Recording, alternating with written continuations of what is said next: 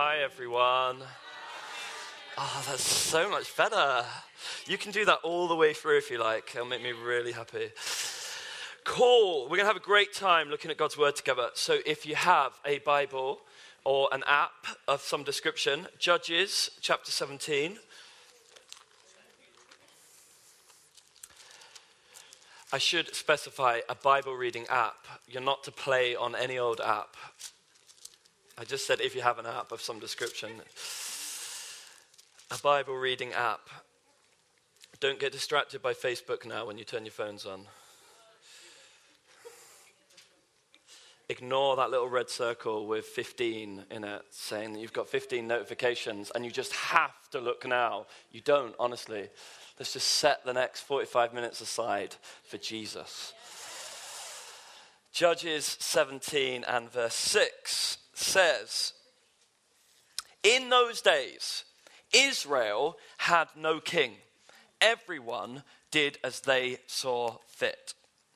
Now, this, just in case you were wondering, is not the Bible saying it was really great back then because there was no king and everyone could just do whatever they wanted. It was fantastic. No, the scripture is actually saying that this was a negative thing, that everyone was just going around doing whatever they saw fit in their own eyes. And that was seen as a bad thing because if we look at Proverbs chapter twenty-nine, Proverbs twenty-nine. If you're struggling with where these books are, just use the index in your Bible. Of course, app people get there even quicker.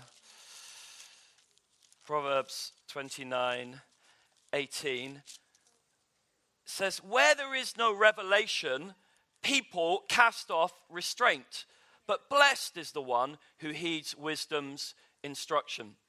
So where there's no revelation, where, where things aren't being shown to us, where things aren't being revealed to us, people just cast off anything that would kind of keep them in any kind of order, and they do whatever they want. So comparing that to that verse, when there was no king, no one knew what they were supposed to be doing. Everyone was just going off doing their own thing. The Bible says when there's no revelation, when we don't see something together, when we're not seeing what God is showing us together, then we just have a tendency to go off and do anything. Look at Psalm one thirty-three. Some of you know this psalm quite well. It says, "How good and pleasant it is when God's people live together in unity. It is like precious oil poured on the head, running down on the beard, running down on Aaron's beard, down on the collar of his robe. It is as if the dew of Hermon were falling on Mount Zion, for there the Lord bestows his blessing, even life forevermore." Now, Aaron was a priest. He was the first priest um, in the Old Testament, and he was of, of the old um, covenant system, and he was anointed with oil to set him apart for his priesthood. So he was being marked out as God's chosen one, as God's holy chosen person to move in authority and power on God's behalf. And just like many other prophets and priests and kings in the Old Testament, to mark them out as God's chosen one and to empower them to what God was ta- calling them to do and to show that they had authority, they would be anointed with oil. Oil would literally be poured all over them, and it would run down from the head, down his beard. I mean, I tried to do a sermon illustration this evening, but I didn't quite manage um, Aaron's proportions. I'm sure he had a bigger beard. Um, but it would have gone all the way down his beard and all the way down his robes and down to his feet, uh, and he'd have been covered in oil.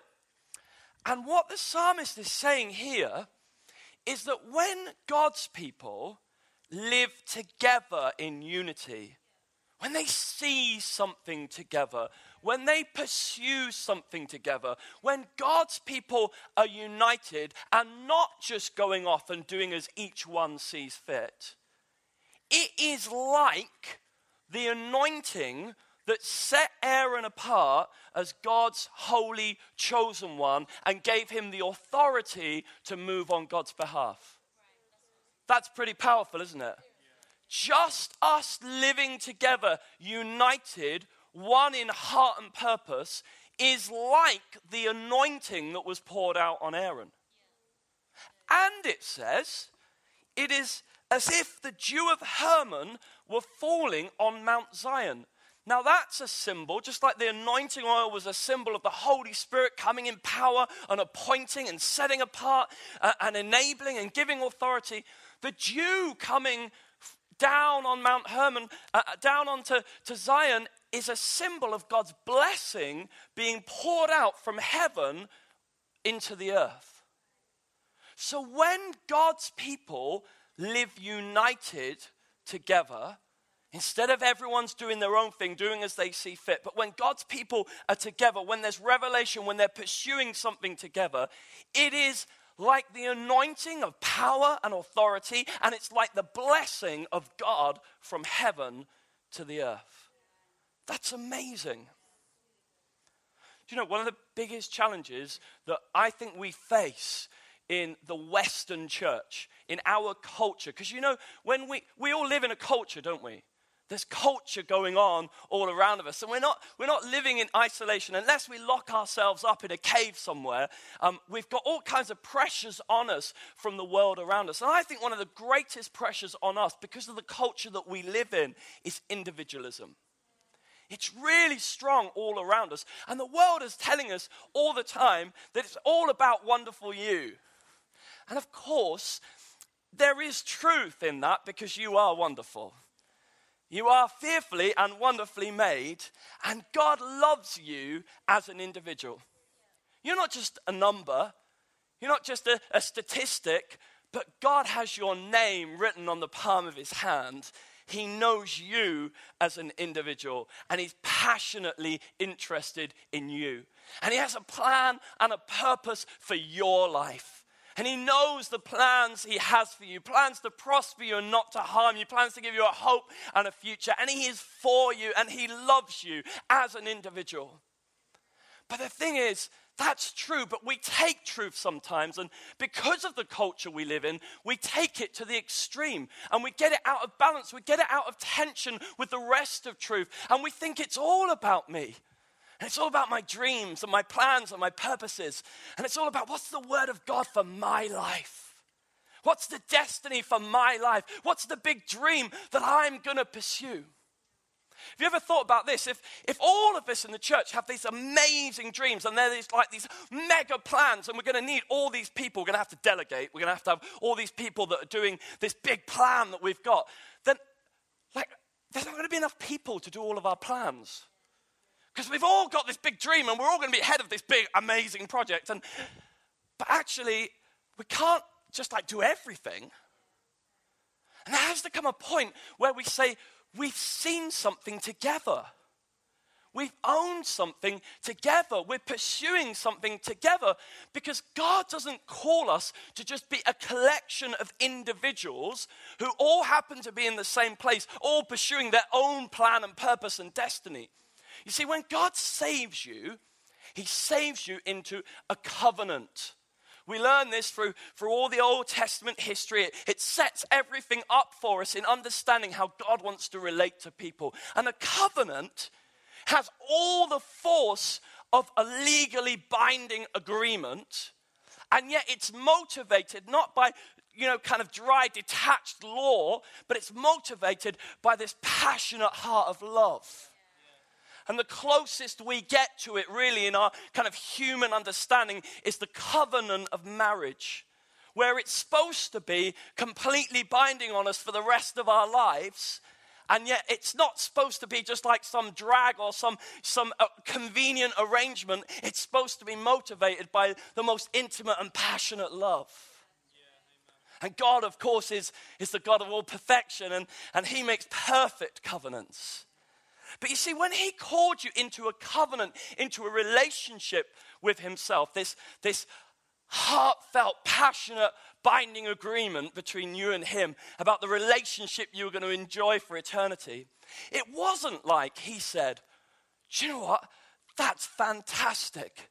That's amazing. Jonathan's become a Christian. Brilliant. Off I go to my shelf. I'll get a covenant and I'll make a covenant with him. I'll sign it here. You sign it. Great. Fantastic. Actually, Coyne's just become a Christian. I'll go and get another one for her. And I'll get a covenant for her. And I'll come and I'll sign it. And she'll sign it. Yanni's become a Christian. Fantastic. I'll make a covenant. I'll go and get another one off the shelf. No. God doesn't have, lot, he doesn't have a great big stack of covenants waiting to make a different covenant with each of us. He's got one. It's called the New Covenant. The New Covenant that was made through the shedding of Christ's blood. And actually, we've enjoyed bread and wine together this evening. And one of the things that Jesus said when he instituted that meal for us is he said, this cup is the cup, the blood of the New Covenant. And Paul says to us in First Corinthians chapter ten, he says, though we are many, we are one body because we all share in the one loaf. Now, obviously, we mess that up sometimes because when we get together with lots of us, we can't all share the same loaf unless you go to like a mega baker um, who's got like some super duper extra big loaf of bread. But you get the principle. Jesus was saying, because the bread represents his, his body, and he's saying, there's only one me, and you all come to God through me, and there's no other way, so all of you are in me, so you're all together. So actually, you haven't all got your own individual relationship with me. Hear me right, we're talking about tensions of truth here. Yes, he loves you as an individual, but it's not just you and Jesus. It's not just you and him, because the covenant that you were brought into wasn't an individual one for you, but there's like one massive long piece of paper. And we roll it out and it goes from here for miles. And there's loads of space on it. And every Christian ever, in all of history since Jesus came, everywhere in the world, their names are all on the same covenant. We've all been brought into the same covenant in Jesus Christ. Because your destiny is wrapped up with my destiny. And my destiny is wrapped up with yours. Sometimes we talk about the Christian life as a race that we run. Um, Paul used that analogy about running the race. And, well, what good is it? If Josh is running really well, I mean, he's just so theological, and he, he's got all his, you know, he's got it all sorted, and he's praising God, and he's great at worship, and he plays the guitar, and he's just got it all going, and he's like running his race, he's doing really well, and he reaches the finish line and says, yes, I'm here, I've got great theology, I can worship God, I can lead worship, I've just like made it, yes, I do social action, I just like share the gospel all the time, yes, come on. And, oh no, look at Richard. He's back here and he's like hobbling along. Oh, look at him. I finished. Whoa, I finished my... What good, what advantage is that to him if he actually doesn't get to win until I make it to the finish line too?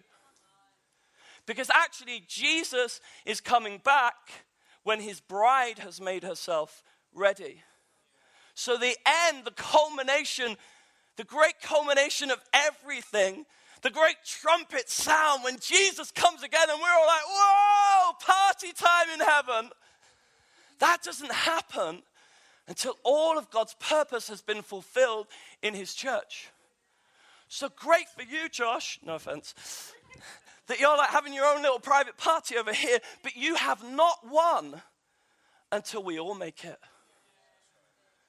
Because my destiny is wrapped up in your destiny, because we are called to be part of a people. And it's not just about you and your individual walk with God.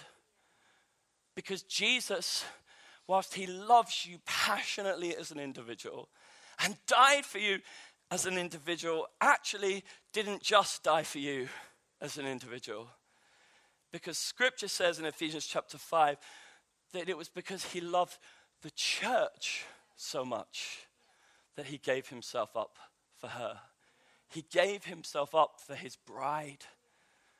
For his bride, the church, the people, the covenant people that you are now a part of. And we need to catch hold of, we need to, to, to let go of some of this individualism, thinking it's all about me and my career and my journey through life and the word of God to me and, and my life. And we need to catch hold of this sense. I've been called to be part of a people. I've been called to be part of a corporate journey. And rather than diminishing who I am, that in no way threatens or constrains or takes away my individuality or, or stops me from being fully me, but realizing that we're called to be part of a wonderful community of people where everyone gets to be fully them, but are interdependent on one another nevertheless. Look at Acts chapter four.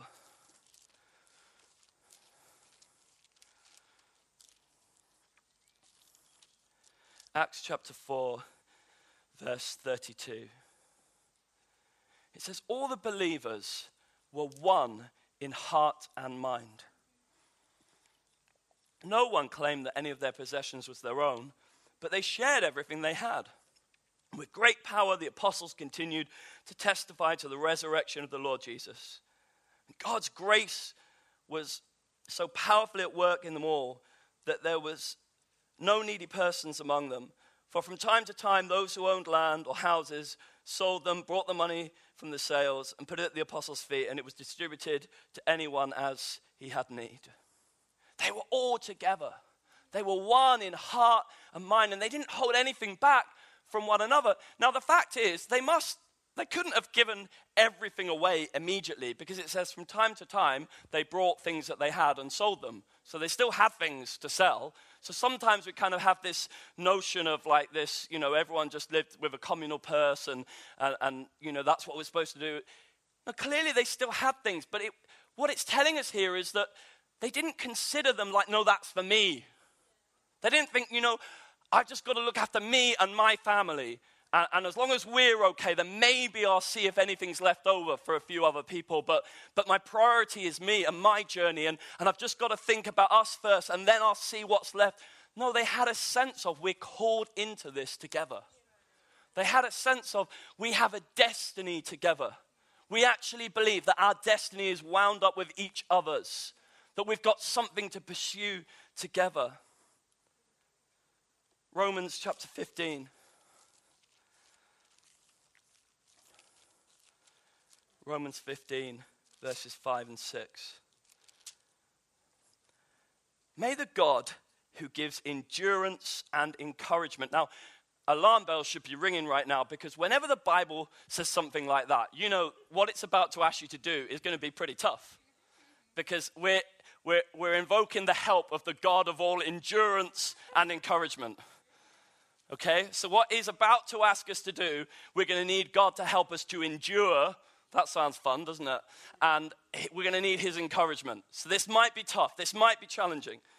So may the God who gives endurance and encouragement give you the same attitude of mind towards each other that Christ Jesus had, so that with one mind and one voice, you may glorify the God and Father of our Lord Jesus Christ.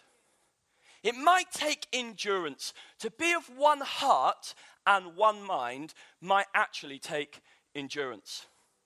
Because the thing is this, being united and being one in heart and mind is really easy when we agree. But when we don't agree, or when it's not according to our preference, like when we think it's really a bit too dark in here, or when we think that I wish they did different kinds of songs, or when we think, I don't know, it's just not organized how I would have it organized, or you know, I just wish they'd do that thing differently. Whatever it is. Or when it comes down to individuals, and we start to become aware of, you know, there are one or two people in the church that sometimes they just rub us up the wrong way, or they just kind of irritate us slightly, or then unity starts to become more challenging. But he doesn't say, do your best to get on, but I understand that it's pretty tough sometimes, so, you know, we're all human.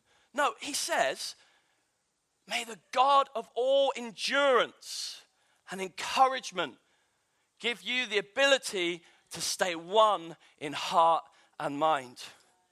May we draw on the endurance and the encouragement of God to pursue this unity that is like the anointing oil that gives authority and power and sets us apart and enables us to do what God has called us to do.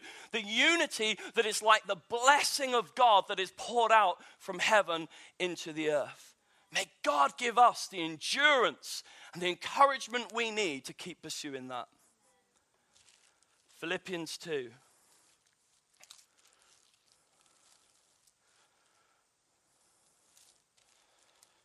Verses one to four. Therefore, if you have any encouragement from being united with Christ, if any comfort from his love, if any common sharing in the Spirit, if any tenderness and compassion, then make my joy complete by being like-minded, having the same love, being one in spirit and of one mind. Do nothing out of selfish ambition or vain conceit. Rather, in humility, value others above yourselves, not looking to your own interests, but each of you to the interests of others. One in heart and mind, committed to saying we're going to pursue something together. We're not actually all just going to be going about living our own lives. A collection of individuals who happen to find it convenient to worship in the same place at the same time on a weekly basis. But a people who God has called together.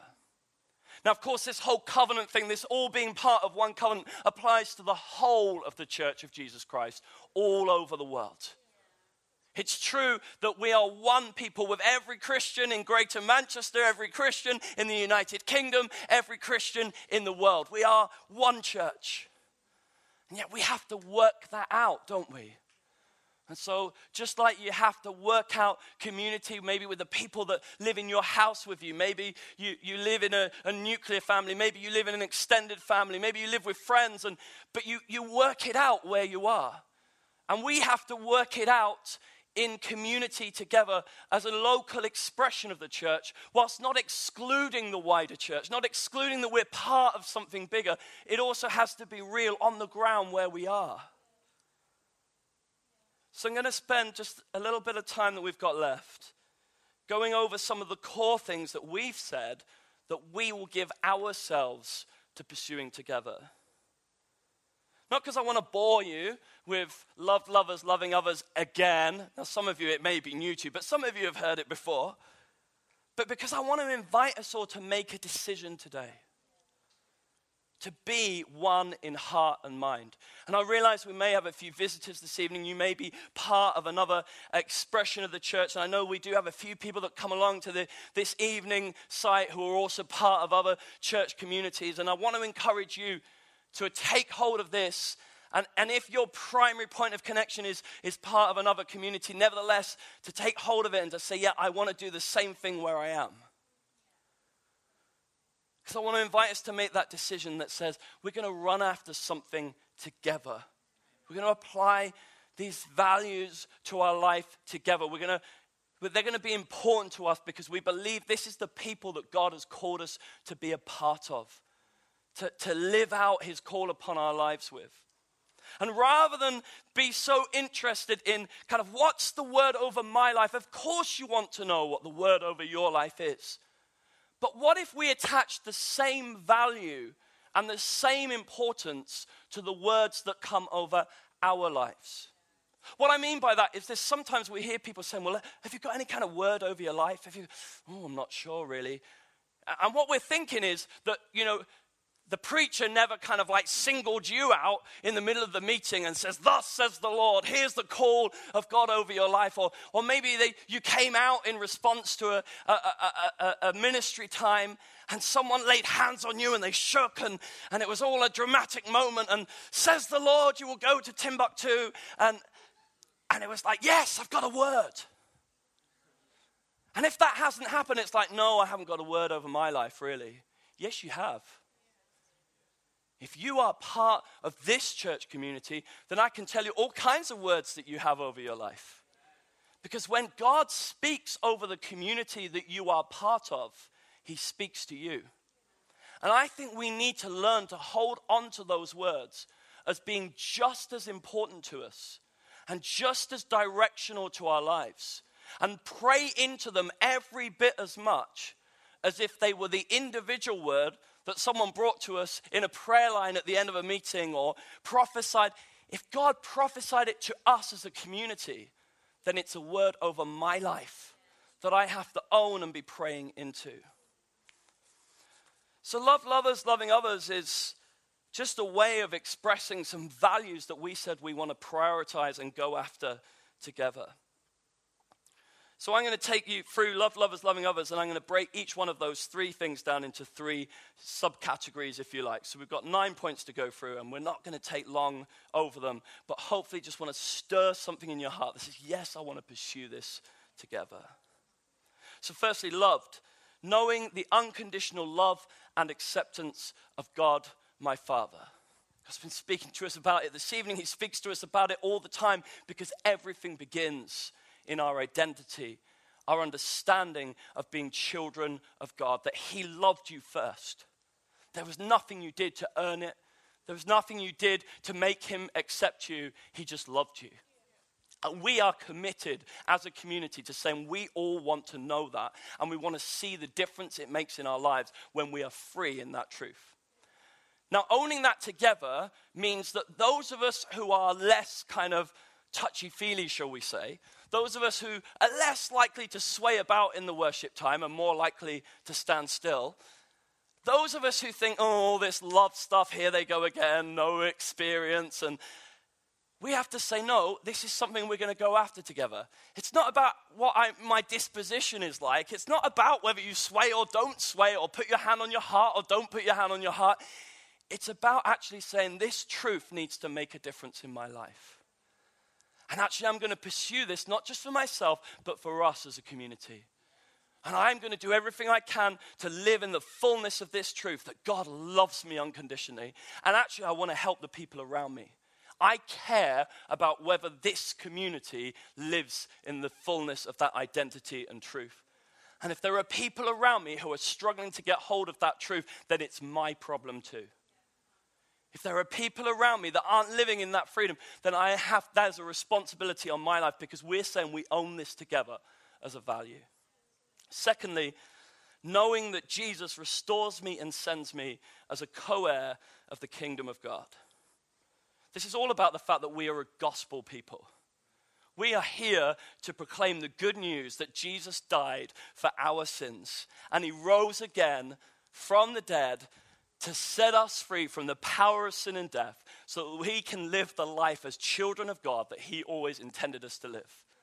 Because it's all very well that God loved us and knowing that God loves us, but actually that, that places a, that places an, a burden of, of responsibility in our lives, and we would be powerless to do anything about that. We'd be powerless to live in the love of God if it wasn't for what Jesus had done for us. So understanding that Jesus restores me as a child of God, that I don't live in guilt and shame anymore, but actually he makes me a child again. He makes me a prince. He makes me a princess. He sends me into the world with all power and authority as a co-heir of Jesus. This kind of truth makes all the difference in our lives. We're passionate about knowing and understanding the grace of our Lord Jesus Christ. By his grace, I'm an heir of the kingdom. Jesus is coming again, but he's poured out the Holy Spirit in my life. Because thirdly, being loved and, and pursuing this value of knowing that we are loved means knowing that God comes to live in me, in the person of the Holy Spirit, that he transforms and he empowers me. Jesus ascended into heaven so that the Holy Spirit could be poured out in my life. God loves me so much that he doesn't stay distant from me. But having restored me, having taken away my guilt and my shame, he pours himself out into my life. And he lives in me and he has fellowship. He shares my life with him.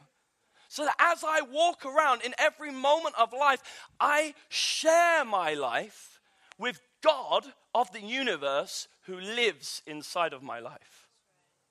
Isn't that amazing? Yeah. The grace of our Lord Jesus Christ and the love of God and the fellowship of the Holy Spirit. See what I did there? Thanks. It is in the Bible.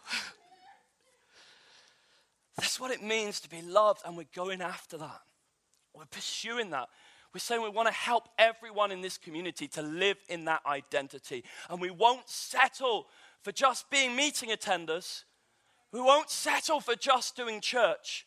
We'll be a community of people who know who they are, who know what God has done for them in Jesus, who knows how much he loved us, that he didn't even hold back his son, but sent him to restore us, that we might be filled with all of him.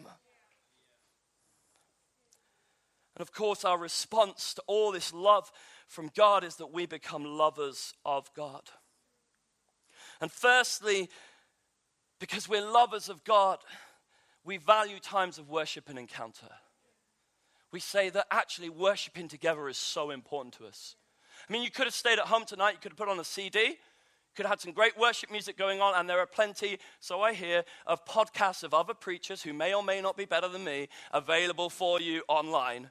And you can tell me, as if, as if I have no feelings whatsoever, how amazing they are and how they totally transform your life and are far better than the boring stuff you hear on a weekly basis in church. But you don't get to see their lives. Just a little aside for you there. You don't get to watch their life like the Bible tells you you should watch the life of those who lead you. Anyway, that's an aside. But you could have done it at home. You could have had your own little individual thing going on with God. But that's not what he's called you to. He's called you to be part of worshiping together. Because you know what? When we worship God together, it's really significant. And we believe that God has called us to be part of bringing the realities of heaven to the earth. Well, heaven is full of worship. Heaven is ram-packed full of worship. It's like just basically everything that happens there, day and night, for all of eternity. So heaven is like filled with the worship and praise of God for all of eternity, and it's going on all the time because God's like outside of time. So heaven's like going on all the time, and then to come into the earth, we step into time. But like heaven's like, you get it? Okay, so, so when we worship, when we worship as the community of God's people, it's like we step into eternity. And we join with what is going on in the heavenly realms. And we're worshiping together with the with the angels and the, the living creatures that are around his throne and the, the, the elders that are falling down before him and casting off their crowns. We're joining with eternity. We're caught up with something supernatural when we worship him together. That's why we're saying we're going to value that. We're not just going to see it as, oh, I've got to do my dues, I've got to go to worship, I've got to go to, I've got to, go to the meeting. Because I'll fail my exams if I don't go to church at least once a week. You know, we've got to grow up from these things. Yeah, has anyone ever thought that? Don't put your hand up. God wants us to do something meaningful when we come together to touch heaven. We value times of worship and encounter. So we'll prioritize them. We'll come on time. We'll help one another. Well, because we value that together, because you value being part of a people and you value worshiping together with that people, you won't just turn up and say, I wonder what will happen this evening. I wonder what they'll do for me. What about you spend some time in prayer? What about you spend some time seeking God? Maybe he's got a word that he wants you to bring to the community of God's people this evening. Maybe he's got something he wants you to share. Maybe there's an individual that he wants you to encourage and he wants you to, he wants to lay that person on your heart so that you can be looking out for them. And I know that we all have times when the day just went wrong. And, and we're just in a bad mood. And we just don't feel like doing anything nice for anybody. I still want you to come. I still want you to come. And I want you to find love and acceptance. I don't want you to encounter any guilt or condemnation. I don't want you to feel bad about yourself. I don't want you to feel bad that you haven't prayed for anyone or prepared yourself or come ready to bring a prophetic word. I just want you to come and find grace and acceptance and the presence of God. But if all of us rely on that all of the time, then there'll be nobody else left to show us all that grace and acceptance and love and encouragement. So actually, let's try and pursue him and be strong some of the time so that when others are weak, I can be strong. And maybe when I'm weak, then you'll be strong for me. But we can be there for one another. Being lovers of God, as well as singing songs and, and offering up prayers of praise, actually means that we pursue holiness together as well. Because do you know what? Being holy is intricately connected with worship in Scripture. The whole ministry of the priest in the, the Old Testament, it was all about in it, you know, ta- the taking away of sin for all these sacrifices and everything so that, so that God's people could be consecrated, so they could be holy, so that they could worship him. Because holiness and worship goes together. And in Romans twelve, twelve chapter one, um, Paul says that when we live, when we lay down our lives as living sacrifices, when we're holy in God's sight, that is our true and proper worship. We're committed to pursuing holiness. Now, doing this together means that how the person next to you is living their life is your concern. See, we love the whole non-judgmental, and we really do. We don't want to be judgmental. We don't want to be judgmental. We want to be gracious and accepting and forgiving. Absolutely. With no caveats. Absolutely, yes. But we don't want to go on living our lives in sin. We want to be holy. And that means if I'm struggling in an area, I need you. I need, obviously, not every single one of you, because that would be a bit discouraging. But I need people around me who are able to say, come on, Richard. You're more than that. Come on, Richard. Jesus died for you. He died for you, and he set you free from that. And that's not who you are anymore. So you need to stop doing that.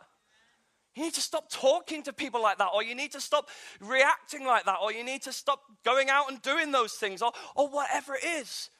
Because I know that God's got a great plan for your life. I'm not talking about sitting there tut-tut, have you seen what they did? You know, looking down your nose and kind of feeling superior. Good job, I'm holy. I'm in the finish line. But we're talking about caring, because we want one another to make it. We want to be a holy people, a holy community, because we've said we'll pursue this together. We'll be united.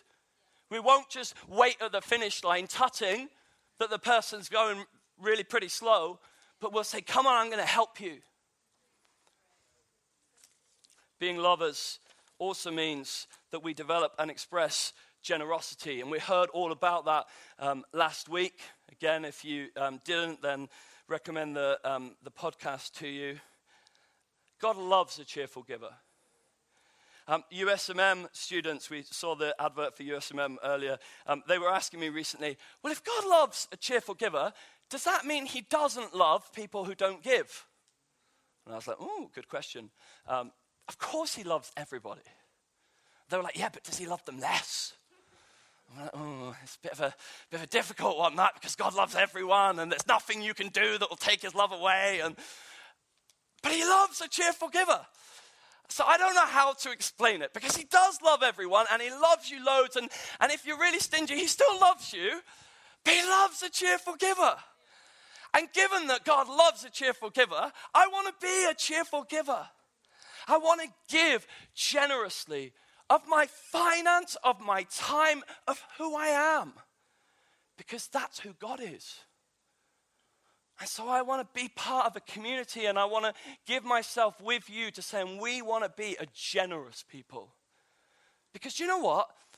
What Jesus died for was to set us free from living lives for ourselves. Because that's sin. Living life about me is sin. But Jesus died to set me free from that, so that I could generously give of myself like he does. And of course, all this love of God that prompts me to love God results in me loving others. We cannot claim, First John four twenty, to love God if we do not love our brothers and sisters. And the world will know, John thirteen thirty-five, that we are Christ's disciples by our love for one another. So firstly then, in loving others, it's about loving one another in the church community. About being united, everything that we're talking about this evening, in fact, being one people. And of course, that's unity right across the church. But that unity right across the church has to be lived out in the practicality of unity within the local church as well. And it's not love one another like, hi, hi, on a Sunday, you know, because someone came along and you're a good Christian, so you're not going to be mean to them. Someone sat on a chair, three chairs away, of course, because it's not respectable when you come, is it? If there's like someone you don't know very well, then you have to leave a few empty chairs between you and them. Yeah, it's like if you get on the bus, you never sit next to someone if there's like two seats empty in front of them. It's like the etiquette of church, but it shouldn't be that way. It shouldn't be that way. Now, no, don't look around you too much at the moment. But, you know, I can see from here, you've all done it. You've left like empty seats. We don't, we don't like to be too close. I mean, why sit over here with everyone else when you could sit over here? You know, I'm not having a go, honestly. But we like to spread ourselves out, don't we? Because we're, you know, but more than just an, a little nod and a, an acknowledgement of one another, what if we actually loved one another? What if we actually, you know, because if if Jesus says, you can't claim to love me if you don't love your brother and sister, then maybe what your love for your brother and sister looks like is kind of what your love for him looks like. Because didn't Jesus say that whatever you do for them, you've also done to me? So actually, if my love for my brother and sister is, yeah, you're right, yeah, all right, it's not looking great for my relationship with Jesus, is it? Anyway, loving others, of course, it's about loving one another in the church community, united in the local church and with the rest of the church. But it's also about proclaiming the gospel with signs and wonders following. This is where some of those words that you have had, if you are part of this community, over your life come in. Because he has said that we will know boat, net breaking, boat sinking, fruitfulness. If you're part of this church community, that is a prophetic word over your life. Net breaking, boat sinking, fruitfulness. If you're part of this community, then you are a center of healing. As a group of people, you are a center of healing. That is God's word over your life. If you're part of this church community, then people will be drawn to God through the worship of this community. It's a word over your life.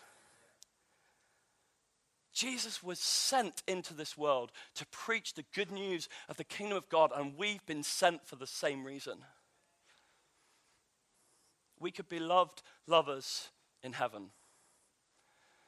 But we can only love others when he sends us into the world, to people all around us. And lastly, loving others, as we proclaim the gospel with signs and wonders following, lastly, it's about transforming society from within and without. From within, I mean like the, the yeast that works its way through the dough. Jesus told a parable of the kingdom of God being like yeast. It, it transforms the dough. But you can't see it, can you? Once it's been put into the mixture, it's just there. It's just kind of like covert secret agent. And that's what we're like. We're like secret agents in society because you go into your workplace. And when you go into your workplace or your family or your community or onto your course where you study, when you go there, you could say, well, I'm just me. Or you could actually say, I'm part of the church of Jesus Christ, sent out into this city. And actually, do you know what? That is just as important as what we do here on a Sunday. In fact, you spend far more of your time doing that than you spend here on a Sunday. That's the church at work. That's when we do most of our work, in your workplace, in your family, in your community, on your bus journeys, in your supermarket shop each week. That's when we do most of our work. But also, of course, we do things together. We do V I P, we do Homes of Hope, we do whatever it is, Alpha courses, and we need to do that too. Because just like he told the parable of a yeast, he also told the parable of a mustard seed that grows into a tree, the largest of garden plants where the birds come and find refuge. And so we're called to be a place, a, a, a community, something that people can look at, that they can observe, that they can come and find refuge amongst us. And these are all things that we're saying we will give ourselves to. We will pursue. We will care about whether we accomplish these vision, this vision and these values together. We will go after it. We'll think about how we can engage in, with it more. We'll pray into it. We'll get along to Connect Group. We'll, we'll engage in stuff going on in the life of the church. We'll own this stuff that God has been saying to us. We'll engage with it. We'll have prophetic word. We'll, we'll, we'll speak to the leaders. We'll email the leaders. We'll get time with them. We'll, we'll talk about this is what I feel God's saying. I was praying to what God has been saying to us recently. We have to be a people united, one in heart and purpose, if we want to achieve all that God has called us to together. Amen? Amen. Bless you.